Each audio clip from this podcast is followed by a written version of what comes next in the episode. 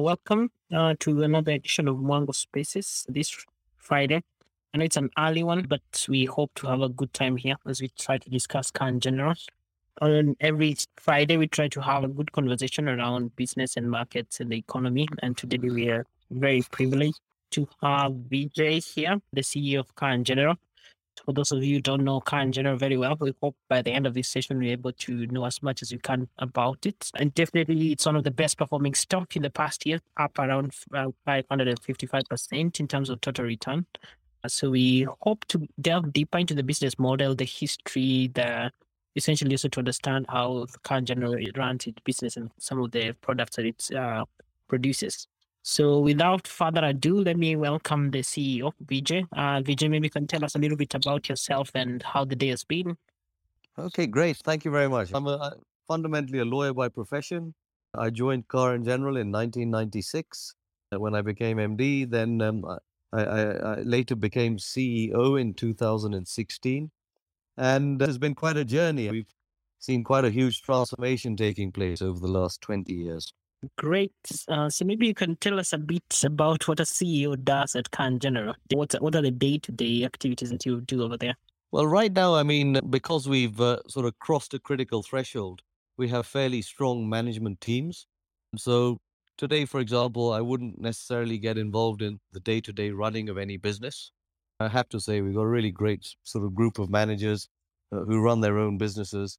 And I would kind of uh, contribute from a strategic perspective or a crisis perspective. So those would be my two key roles. And of course, we're looking at new initiatives all the time and we're engaged with those all the time. And at, at a very high level, we have very close dealings with many suppliers to ensure that we get the right treatment and get the right priorities. It's quite high level right now for me, which is nice. And what's also great is that, as I said, it's a great young team of managers who, who have a, a great deal of scope to grow, I think, so long as we continue to grow our business and perform. So that would be my day in a nutshell. So there's nothing fixed. I don't have a fixed routine at the office. We have board meetings every quarter, we have review meetings every month. So those are relatively fixed. But apart from that, as I said, it's pretty strategic and fairly uh, sorting out issues that may arise during the course of the, the job, really. You said you've been uh, at Car and General for a long while, so perhaps you can map out for us maybe your career path, a bit of a thumbnail sketch of what led you to Car and General yourself and why you've stayed this long.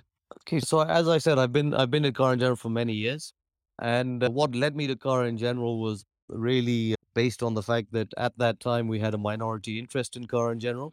When I came back to Kenya after having practiced law in England, it was felt that uh, given the experience that I had, that I, I could contribute to the affairs of the business.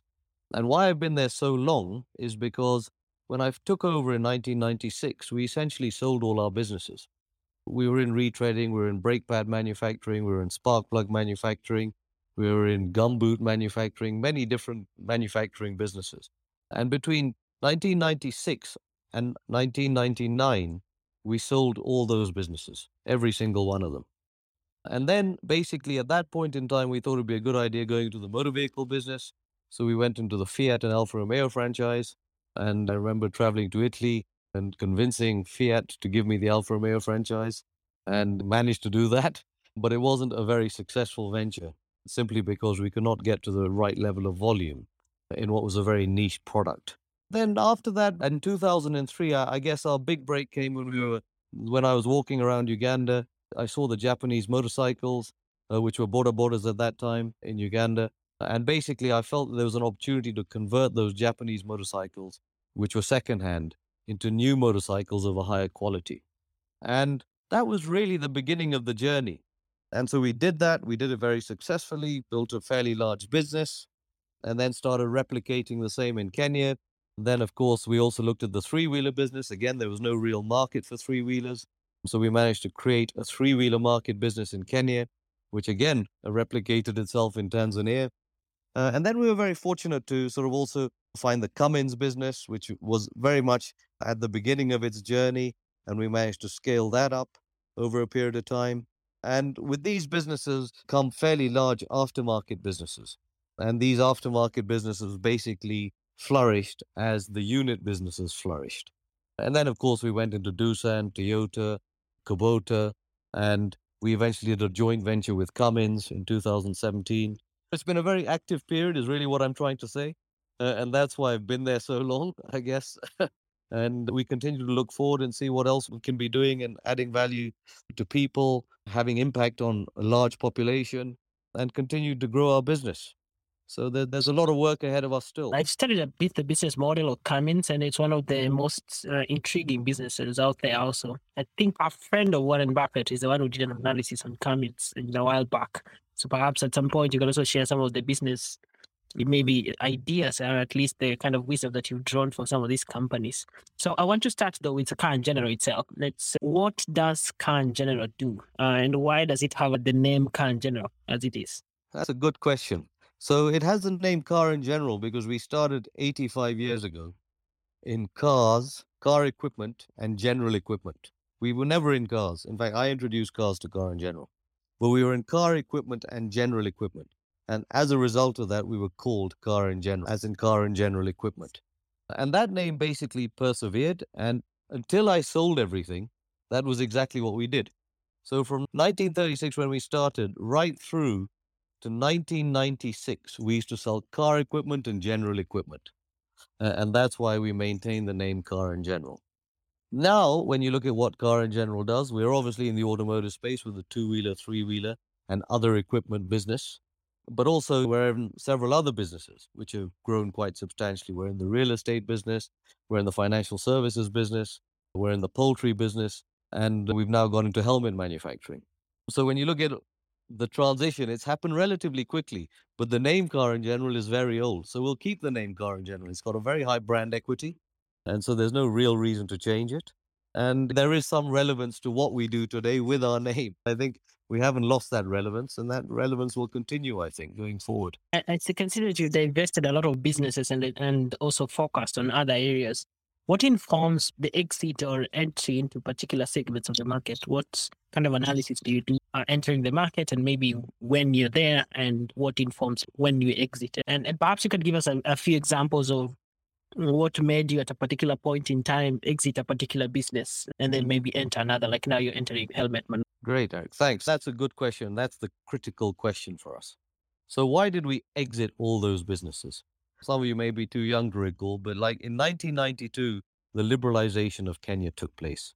And what we saw as a result of that was that a lot of the manufacturing industries we were in were going to come under some very serious pressure. And they did come under very serious pressure. So in 1996, if you look at our balance sheet, uh, we declared a thumping loss. And we had these businesses which were now competing against the big Chinese industries, the big Indian industries. So if you're producing gumboots, for example, or producing spark plugs, can you produce gumboots, spark plugs, retread tires more competitively than you can buy a Chinese tire or buy a Chinese gumboot? And the absolute answer to that question was no, you could not. And and as a result of that, we felt that if we continued in those businesses, our business was going to collapse. As it was, we were in fairly serious trouble at that time. And we really felt we had to exit those businesses whilst we still had some value to avoid a collapse. So basically, that was the reason we exited those businesses. So why did we go into these other businesses? So we go into businesses based on several key parameters. One is that it has to be a large enough addressable market. And that has been a key learning for us. The market we enter must be big enough to be able to build a sustainable business. The second question we ask ourselves is can we play in a leadership position in that market?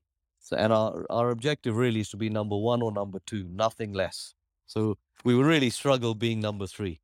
So we need to align ourselves in a manner that, you know, allows us to become number one or two in the market. And the third thing we've also realized over time is that it must be a fundamentally cash based business. So we must really be able to sell our products in cash. We don't want to be doing these huge turnovers selling on credit. So being a cash based business is a third critical fundamental. And basically, those are three very key questions we ask ourselves. Four is Is it a sustainable business? Is it going to last over a period of time? We'll not go into a business where we think there's a short shelf life, maybe five years. It's got to be a business that we feel can basically face the trials of time. But that's a, another complicated question when you look at how quickly businesses are transitioning today. So, again, that's a very important question for us. So, and then the fifth question really is what's the impact of the business we're entering into? And can it ultimately have a great deal of good? If you look at the industries we play in, there are 1 million boda boda riders, for example. You know, they feed 6 million people a day. They're 3.4% of GDP. You know, so when you look at those kind of numbers, what you're really looking at is a sustainable business. Yes, it may change over time, but the market's not going to run away in a hurry. Those are five critical questions we'll ask ourselves. And if we can answer positively to those five, then we feel we're in the right business. Great stuff. I actually managed to get a copy of the 1996 current annual report and actually did report a loss back then. I think it was 103 million shilling loss, if I remember rightly. It's 106 million shillings. It, it was many years ago. It was like 25, 26 years ago. I'm surprised I even got close, but yeah, I remember that. Yeah. What I'm surprised with the most is about building a cash based business. So perhaps you can explore that and what informs that. Are Kenyans so uh, uncreditworthy that you don't want to give them credit, or do, do you not want the stress of having to follow up in terms of payments? And that's it for me. You look at all the great businesses in the world. Look at Apple. Look at Amazon. Look at Google. Look at Coca Cola. If you go more sort of, you talked about Cummins earlier. Every great business has control over its cash flow. Every great business. And the greatest businesses churn tons of cash. You look at Apple's balance sheet. You look at Google's balance sheet. I mean, Apple's got in excess of 150, 200 billion in cash.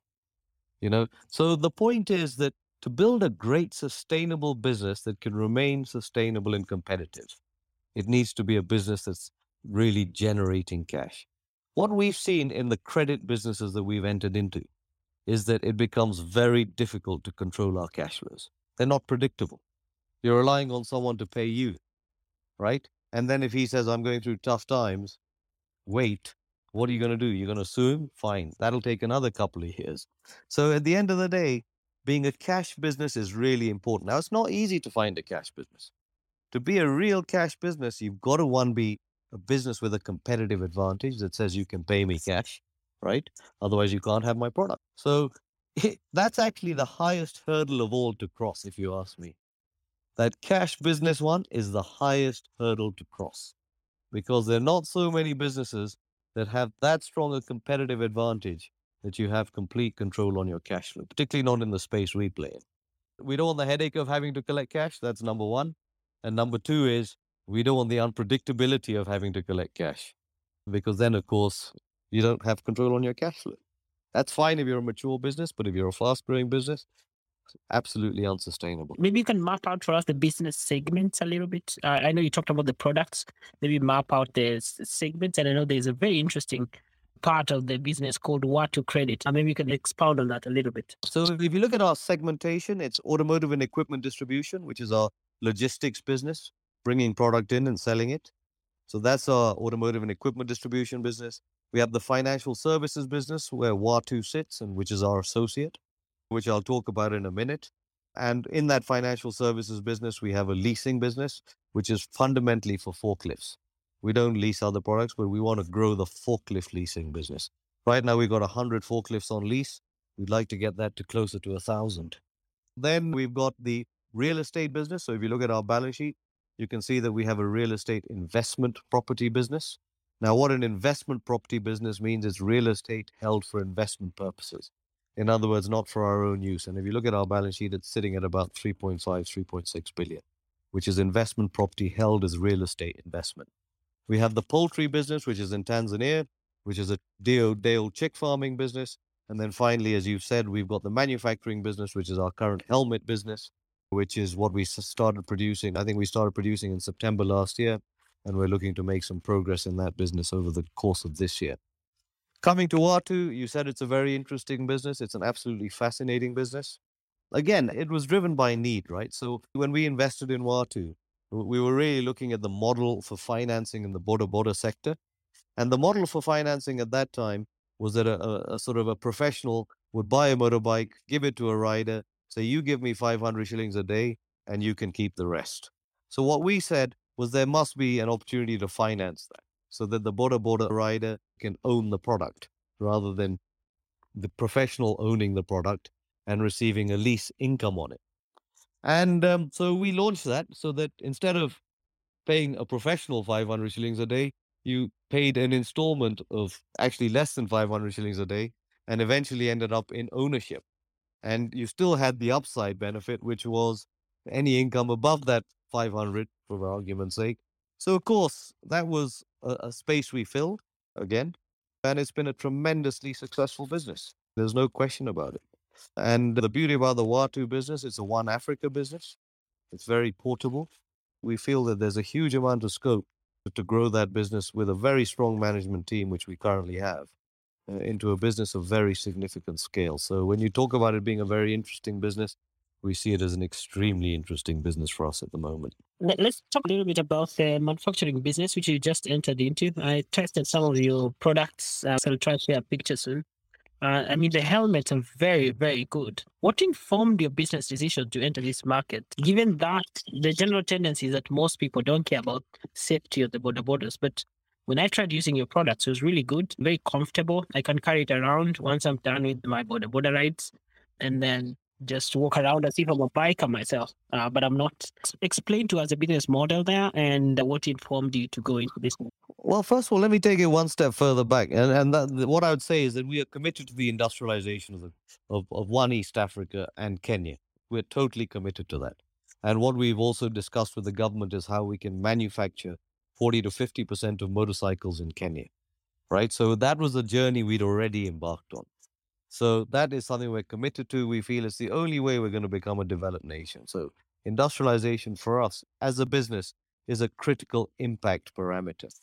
Uh, so what informed us to go into helmets was that we basically were approached again by a young team, like we were approached with Watu, and this young team said, "We think uh, making helmets in Kenya is a good idea." So what we said is one, it has to be globally competitive. So that was number one. And two, for our conscience, it had to be a high quality product to ensure the safety of our riders. The safety of our riders are an absolutely critical plank of our overall sort of thought process. So once we were convinced that those two parameters were met, we said in that case, we now need to import substitute. So in other words, if we're buying a globally competitive product, which we're importing, but if we can make it locally, then it makes sense for us to make it locally. And the reality is the beauty about this is that that high quality product you were trying, Eric, is a globally competitive product, actually cheaper than the globally competitive product. So I'm looking at quality for quality, right? And we're very happy that we can basically buy a product and manufacture a product locally that is quality wise as good as anywhere in the world and competitively as good as anywhere in the world from a pricing perspective, and of course, you've also got the additional benefit of easier logistics for local purchasers. It doesn't need foreign exchange. So the overall economic benefit of doing that is huge. And it's something that we would like to continue to expand, even in other areas of our business. So it was a big one for us, and we're very happy with the results that we're seeing right now. So this is locally manufactured, right? 100% locally manufactured. 100%. You should come and do a tour of our factory. It starts with pellets. It's pellets. So it's 100% locally manufactured. I'd say that our, value addition is, like over 50, 60%. So it, it's huge. There's nothing assembly in, in this. This is pure local manufacturing. It's massive. I'm sharing a picture of one of the helmets that I used. So perhaps you can tell us what did it take to set up this business locally in terms of sourcing for the raw materials that you need to produce this? Getting the expertise, putting in place the entire uh, ecosystem, and finally producing the product and trying to get a market for it. How's it been? So far, I think the journey's been, you know, very successful. The starting point of this whole thing was having faith in the team that we were investing in. That was the starting point. That was critical because there's no way I know anything about manufacturing a helmet. So have, investing in the team that was was looking to set this up was was a very critical point, and we were very lucky I think we found some very good people during the setup process.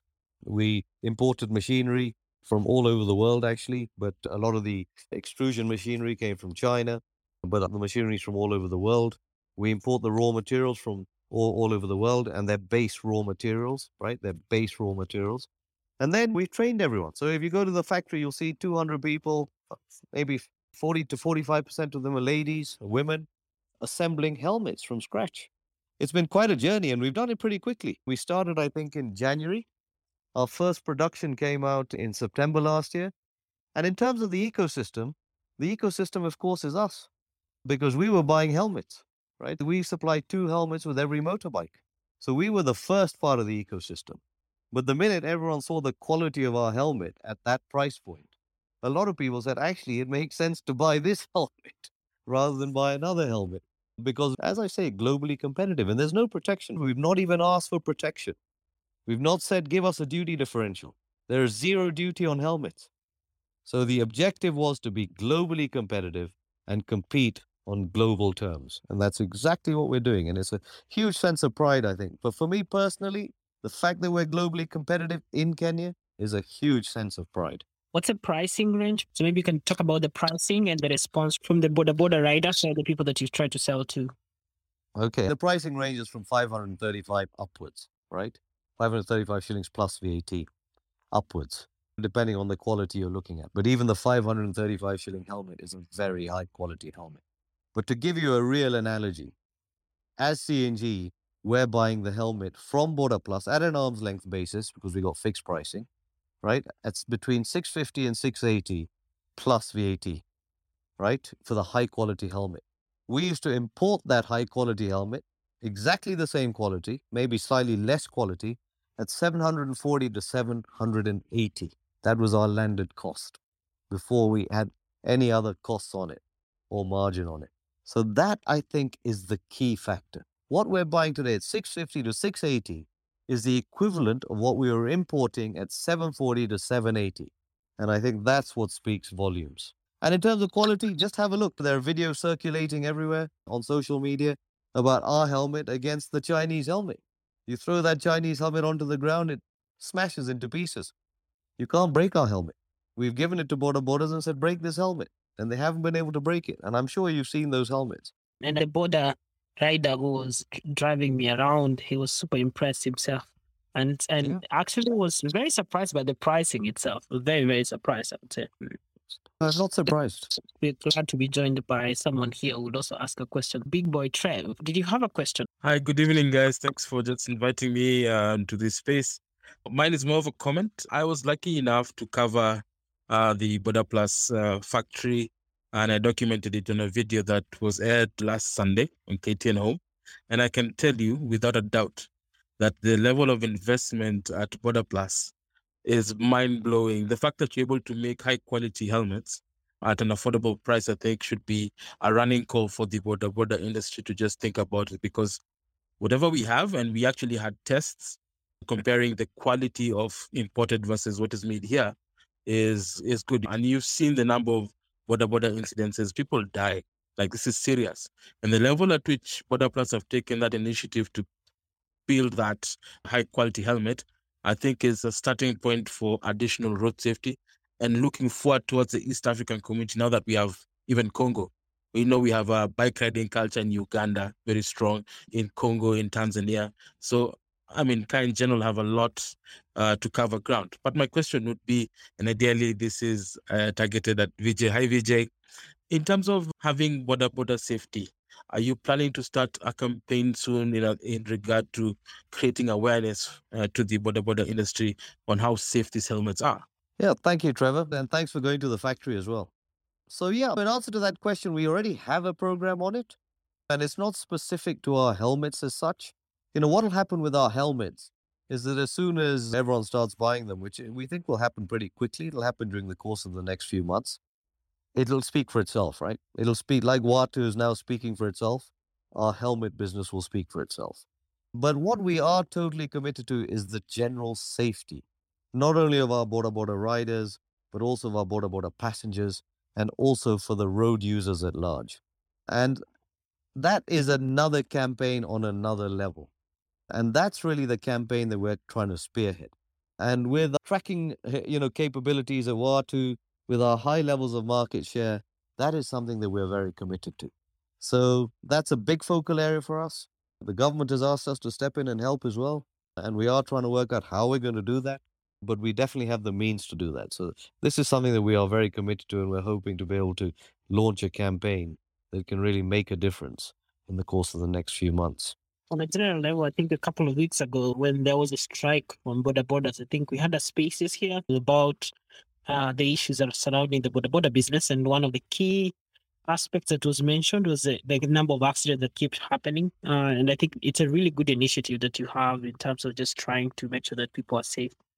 Trev, did you have another question or that was all? That was all. Well done, guys, for creating more spaces. Let's do more of this. Thank you. Uh, back to Vijay now. Vijay, uh, I know the other business, the three wheeler business and the motorcycles business and the equipment business. So, what's the current mix in terms of units sold and revenues for some of these businesses? And uh, what is your experience in these other businesses away from the? So our experience on these other businesses is that they've been stunted. So let me just put into perspective. So our, our consumer business is probably today 80% of our business, right? And this is excluding Cummins, which is a joint venture. But if you look at our Doosan business, our tractor business, our Toyota business, those represent about 20% of our business.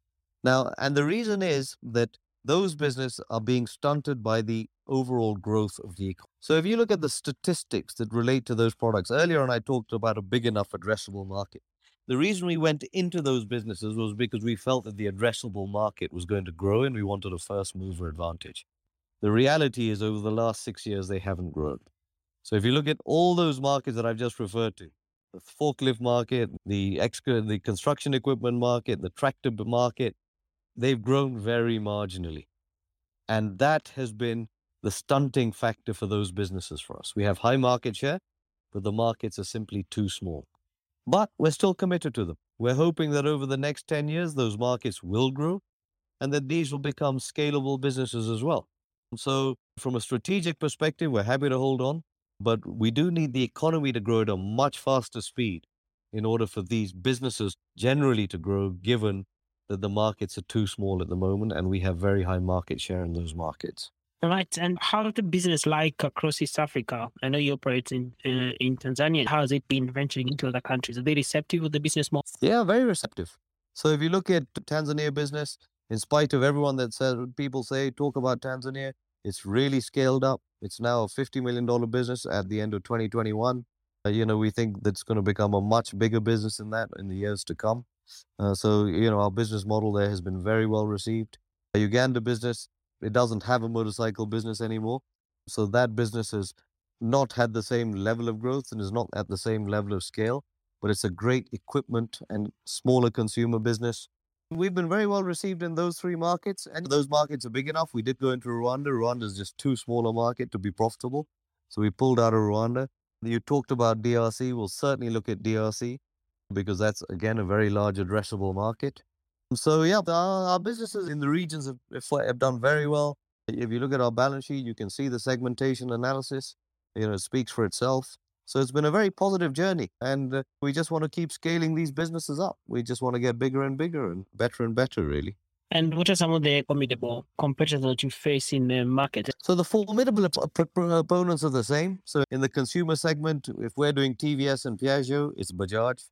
If it's in the Cummins business, it's Caterpillar, FG Wilson, all the big brands. So we compete with all the big brands, and those are global brands. So uh, apart from Watu and Boda Plus, where we have kind of our own bespoke product, the competition in all our other businesses are global. And it's all the big global brands. And what I'm happy to report is that we're number one or number two in all the key product areas for us. And we compete head to head. So it's always very interesting. There's never a dull moment. And what's your value prop in that sense then that distinguishes you from these other competitors? I think increasingly it's becoming execution, right? So when I look at our teams, we've got great teams and they're executing more and more rigorously and more and more disciplined. The product increasingly is becoming very similar. The quality proposition is very much the same. The value proposition between the top, top brands is very much the same. So ultimately, it boils down to execution. And when you're talking execution, you're talking distribution, you're talking being in every street, every town, you're talking about making customers smile in every street, every town. Those are execution issues. And if we get that right, then we'll build really big businesses. There's a there are a few comments on our thread. Uh, they're saying that they really want to visit your factory, so maybe you should make a huge invite and a huge party there to invite people to come and see uh, what you're building, which is incredible, so to speak. Very happy to do that. Very happy for anyone who's interested to come and see our factory. Great. On franchising, you talked about Piaggio, Cummins, and TVS. How does a franchising deal usually work out? And maybe you can tell us your experience in terms of dealing with brands that are as big as Cummins. I know Cummins is in the business of engines, so maybe you can tell us a little bit more about your experience in, in dealing with these multinationals in these areas. So our experience with all the multinationals, one of the critical factors with dealing with any party that we do deal with is that we have to share a similar value ethos, value system. So with Cummins, with TVS, with Piaggio, our values are very aligned. Toyota, the forklift business, MRF, the tire business, our values are very aligned. And as a result, we've had great relationships right to the very top level. So obviously with Cummins, we've done a joint venture. The CEO of Cummins visited us three times here in Kenya. The CEO, not the Africa head, but the CEO, one of the top executives in the world, visited us three times. And then even with the Indian businesses like TVS, we've got a tremendous relationship with TVS.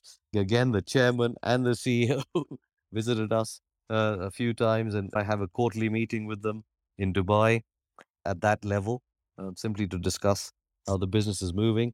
So our relations with all these businesses have been really positive. We've really enjoyed them. And at the end of the day, so long as we're aligned in terms of objectives, their objectives are always to be number one or number two in the market. So long as our market share is up there, as long as we're executing rigorously and in a disciplined manner, those relationships will remain positive. What is not possible is failing to perform and expecting a positive relationship. That doesn't happen in any relationship. So we have to perform, but assuming we perform and they perform as well in terms of product development and pricing and value proposition, then we have a great relationship. And so far, we've been very fortunate. We built some tremendous relationships. How are those three businesses that you you do franchising it different from maybe the local dealerships that you have? How is the structure different? With Cummins, obviously, it's a joint venture, so they're invested in our business, right? They're a shareholder with us. With Alfa Romeo and Fiat, the structure was very similar. We had a distribution arrangement uh, with Alfa Romeo and Fiat, like we do with TVS, like we do with Piaggio, like we do with MRF, like we do with Toyota, Kubota, all of them. We have distribution structures. Where the TVS and Piaggio relationship is slightly stronger is that in those businesses, we are locally assembling and manufacturing. That's number one. And number two is that we are obviously their biggest financiers because of Watu. So those relations are naturally stronger than that. Watu, for example, will have a relationship with TVS and Bajaj and all the big, big players in all the markets, not just the East African markets. So those are slightly stronger relationships as a result. But otherwise, the structure of the distribution business is exactly the same, except with Cummins, which is a joint venture. I hope that's um, clear enough. That is clear. Um, but I know also like Cummins, one of their big new ventures is also trying out how they can position themselves in regard to the growing trend towards electric vehicles.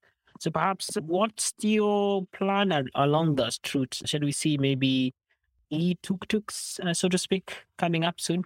Are there plans along that or e-bodas? Watch this space. I think you could be hearing about them as early as April today, this month, right? So we've already um, started the journey on the e-tuk-tuks and we're very committed to that. On the e border boda, we're working very closely with our suppliers to produce a product that's properly fit for market. Right now, the electric vehicles that are being manufactured are not fit for market. So we're also exploring sort of investing locally to manufacture EVs, and and that again is something that we're very committed to. So and then of course with Watu, the mathematics of an electric vehicle only work with Watu. So Watu is going to be a key disruptor in the electric vehicle space, uh, simply because it only works with financing because of the high capital cost of the vehicle. So I think we have to be at the center of this EV revolution. Otherwise, one, our business won't be sustainable. And two is it may not even take off. so we need to be at the center of it. And we're very committed to playing our role in transforming internal combustion engines into electric vehicle motors in order to play our part for the climate and play our part in the revolutionization generally of the automotive. Yes, we have a 20 more minutes. So perhaps I, I would ask if you are in the audience and wanted to ask a question, you can post your question below pinned tweets. I've seen a couple of questions and we are handling them as we go along. But you can also request to speak and then we can also allow you to ask your question. but also you can DM us and then you can ask your question. So perhaps one of the questions that has come in, Vijay, for you is about the poultry business. Why are you doing poultry in Tanzania and not in Kenya? And that's a good question. And the reason that we're doing poultry in Tanzania and not Kenya is that we it's taken us a very long time to get our poultry business in Tanzania at the right level. Right now, we feel that we're beginning to understand it a lot better, uh, and now it's becoming an increasingly successful business. The problem with taking so long to understand the poultry business is that we frankly missed the boat in Kenya. So in Kenya, you've got really large players like Kenchic, Sigma, and for us to enter the market and take them on is going to be more effort than it's probably worth. So we'd rather uh, continue to expand our poultry business in Tanzania as a kind of standalone operation, achieve the right level of scale. Obviously, poultry is a very scalable business and remain focused on that business. So that's really the reason why we haven't expanded to Kenya. That the effort to break into Kenya is going to be probably too big when we look at the returns that we might generate from doing. And in real estate, you have the Nairobi Mega Mall. So maybe you can talk a little bit about your experiences in real estate. Do we have an oversupply of real estate in Nairobi, you think? So I think we do have an oversupply of real estate. I think obviously we opened in the middle of COVID. I think we must have been one of the very few real estate businesses that opened in the middle of COVID, but that's what we did. We had to support our tenants. So when I look at the real estate business, what I would say for the real estate business is it's probably the riskiest business in our portfolio. And it doesn't sound risky because everyone likes to invest in real estate. But the reality is, real estate has a huge upfront cost. And yes, yes, you get your yields, which are at 10% or 12% of the upfront cost, including land cost. But if anything goes wrong in the meantime, those yields drop fairly drastically, and the return on capital then also drops fairly drastically. So, my thinking on real estate is that it's a good business in terms of recurrent incomes, but you have to be very careful how you do it, and we have to be very careful how we do it. We had another big retail development planned in Mombasa, again with a major anchor as a retailer. Uh, and we said that we need to wait. We need to understand this business a little bit better before we really embark on it any further. So I'd say that the real estate business is a good business in terms of generating recurrent income. External rental incomes last year were 150 million, which is very good. It's a recurrent income stream. But the reality is, one has to be very careful when you're looking at new investments because the risk is high because the, the money goes in first and it's big money. And if anything goes wrong, then you're going to struggle. What kind of uh, learnings can you give for anyone who wants to venture into this space, especially the real estate business? Because it's very common, at least in Kenya, that once you have assembled a little bit of income, you want to buy a piece of property and maybe develop it up. What are, what are some of the things that you've learned on this space that you would uh, tell people to be careful about as they enter the space? Okay, yeah. So what I would say is that one, you cannot load real estate with too much debt. That's number one. The real point I would like to make is that if we go into the real estate space in terms of more aggressively, we'd want to do it on a, as close to a risk-free basis as possible. That means pre-sales, pre-lets, top anchors, right? But even with all of that, we'd be very careful. We need to be sure that those anchors are going to be successful. So we need to be sure that the value proposition of that real estate is going to attract sustainable clientele to ensure long term sustainability. So that sounds like a complicated answer, but the truth is, it's a very complicated question. But my bottom line is it's got to be as risk free as possible. Great question, which has uh, come through also from one of our listeners, is about the tax dispute with KRA I think there is around, around 667 million at stake. What's your take on that, and how how far along are you the resolution of this dispute?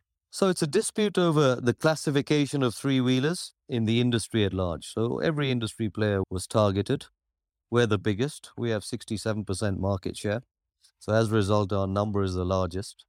And when you reclassify and impose an excise duty on the three wheelers, which is what the KRA is trying to do, then obviously the number's fairly large. So where are we so far on that? We did go to the tribunal. The case was heard. We won the tribunal case, and so did our other competitors win the tribunal case. But the KRA's appealed, and it's now in the High Court. And the reality is that it's a risk for the business. But the fact is, the advice that we've received is that our case is strong and that we should be successful. And based on that advice, we'll continue to battle it out in the High Court and hope that we uh, arrive at the right decision.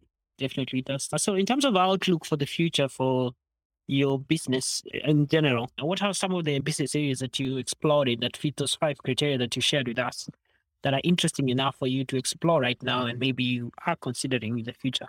So on that basis, what we see is that our distribute automotive and equipment distribution business will continue to grow fairly rapidly. When I will say rapidly, I mean so maybe at between 10 and 20 percent a year.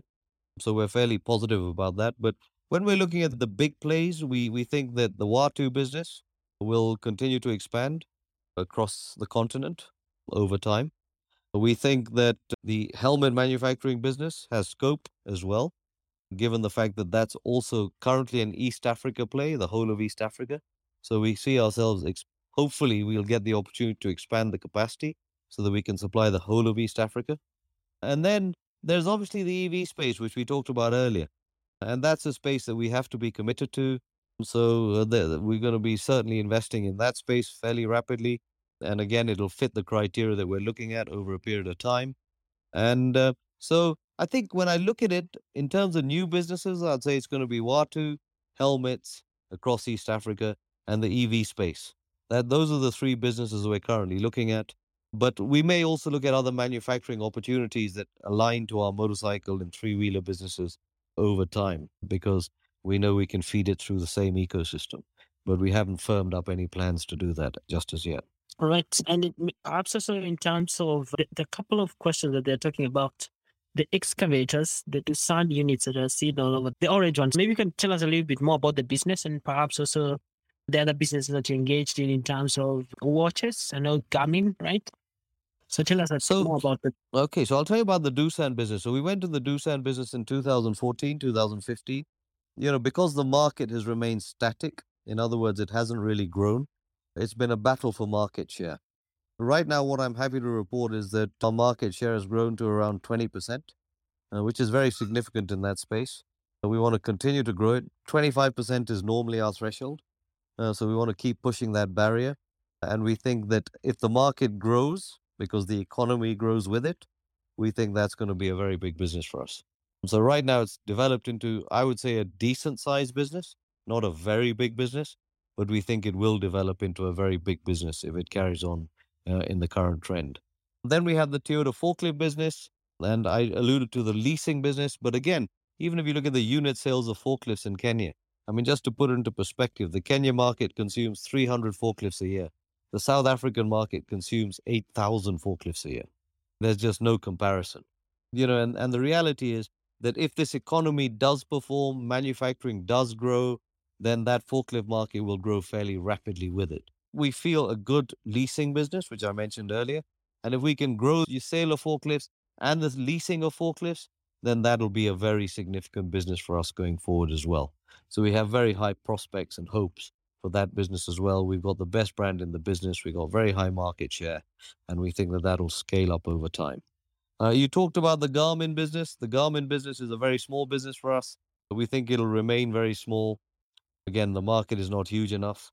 The reason we went into Garmin really was because it went with our tractor business.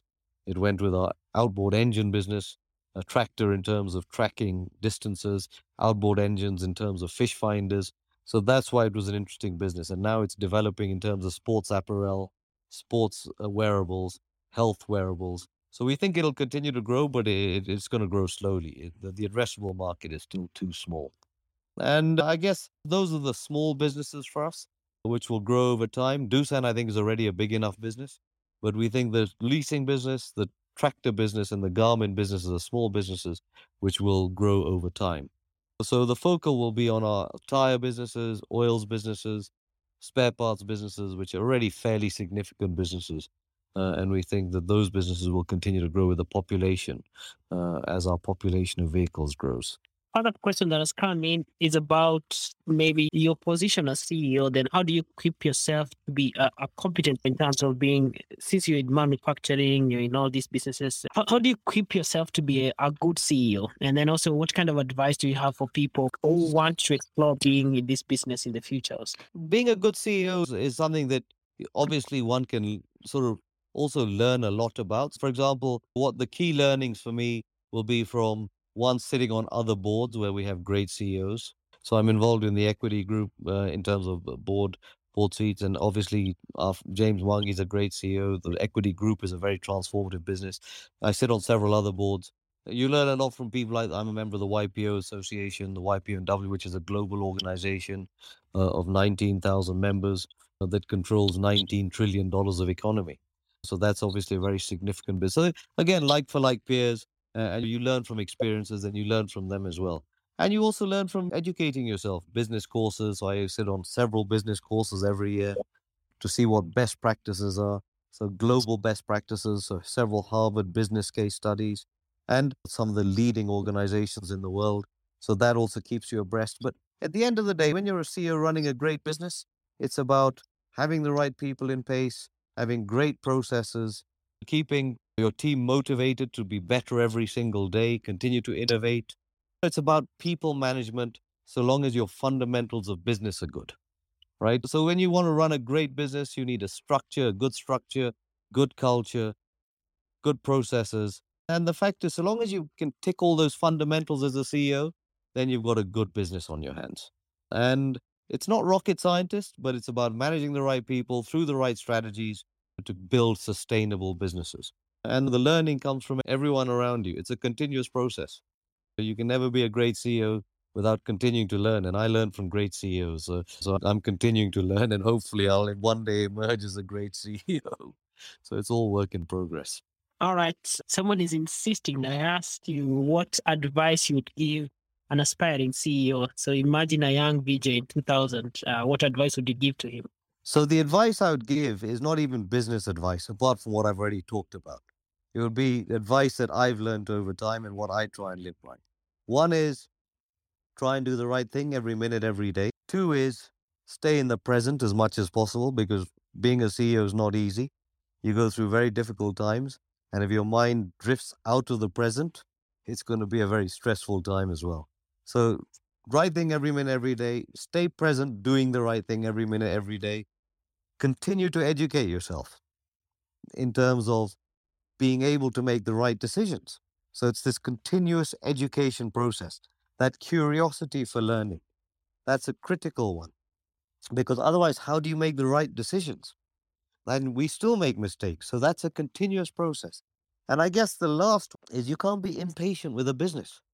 You know, when we started setting up to run the business in 2003, when we were looking at new product lines, I said to the board, you got to be prepared for a long haul. It could take 20 years to build a really great business. And, uh, you know, Jeff Bezos, funnily enough, said the same to the Amazon board. So the net result is it has to be patient. There has to be patience. And one has to be able to convince stakeholders that patience is necessary.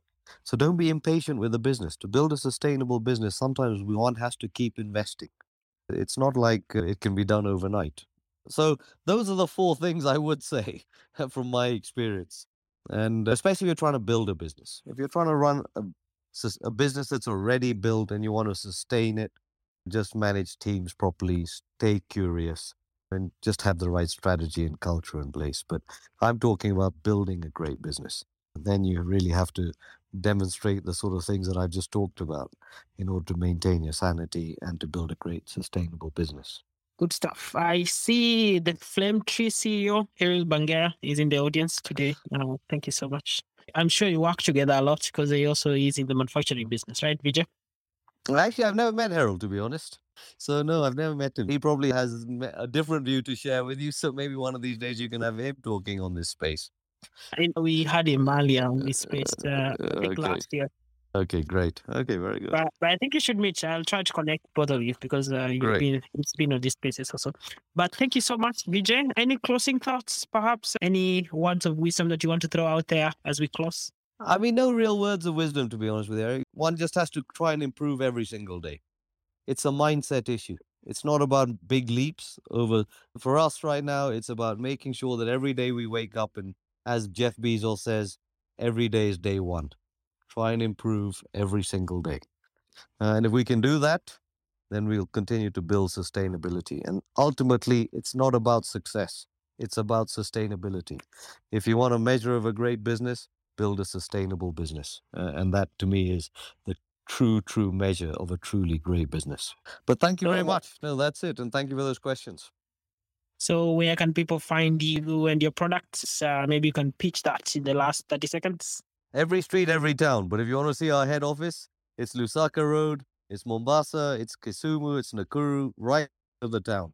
But you'll find our products in every street, every town. That friends and find them in the town that you're in. And please, those helmets, please circulate them as widely as possible. You know, some of the safest things I've seen uh, and very cost effective. I'm hoping that you're going to see it on every Boda Boda's head in every street, every town in the next few months, Eric.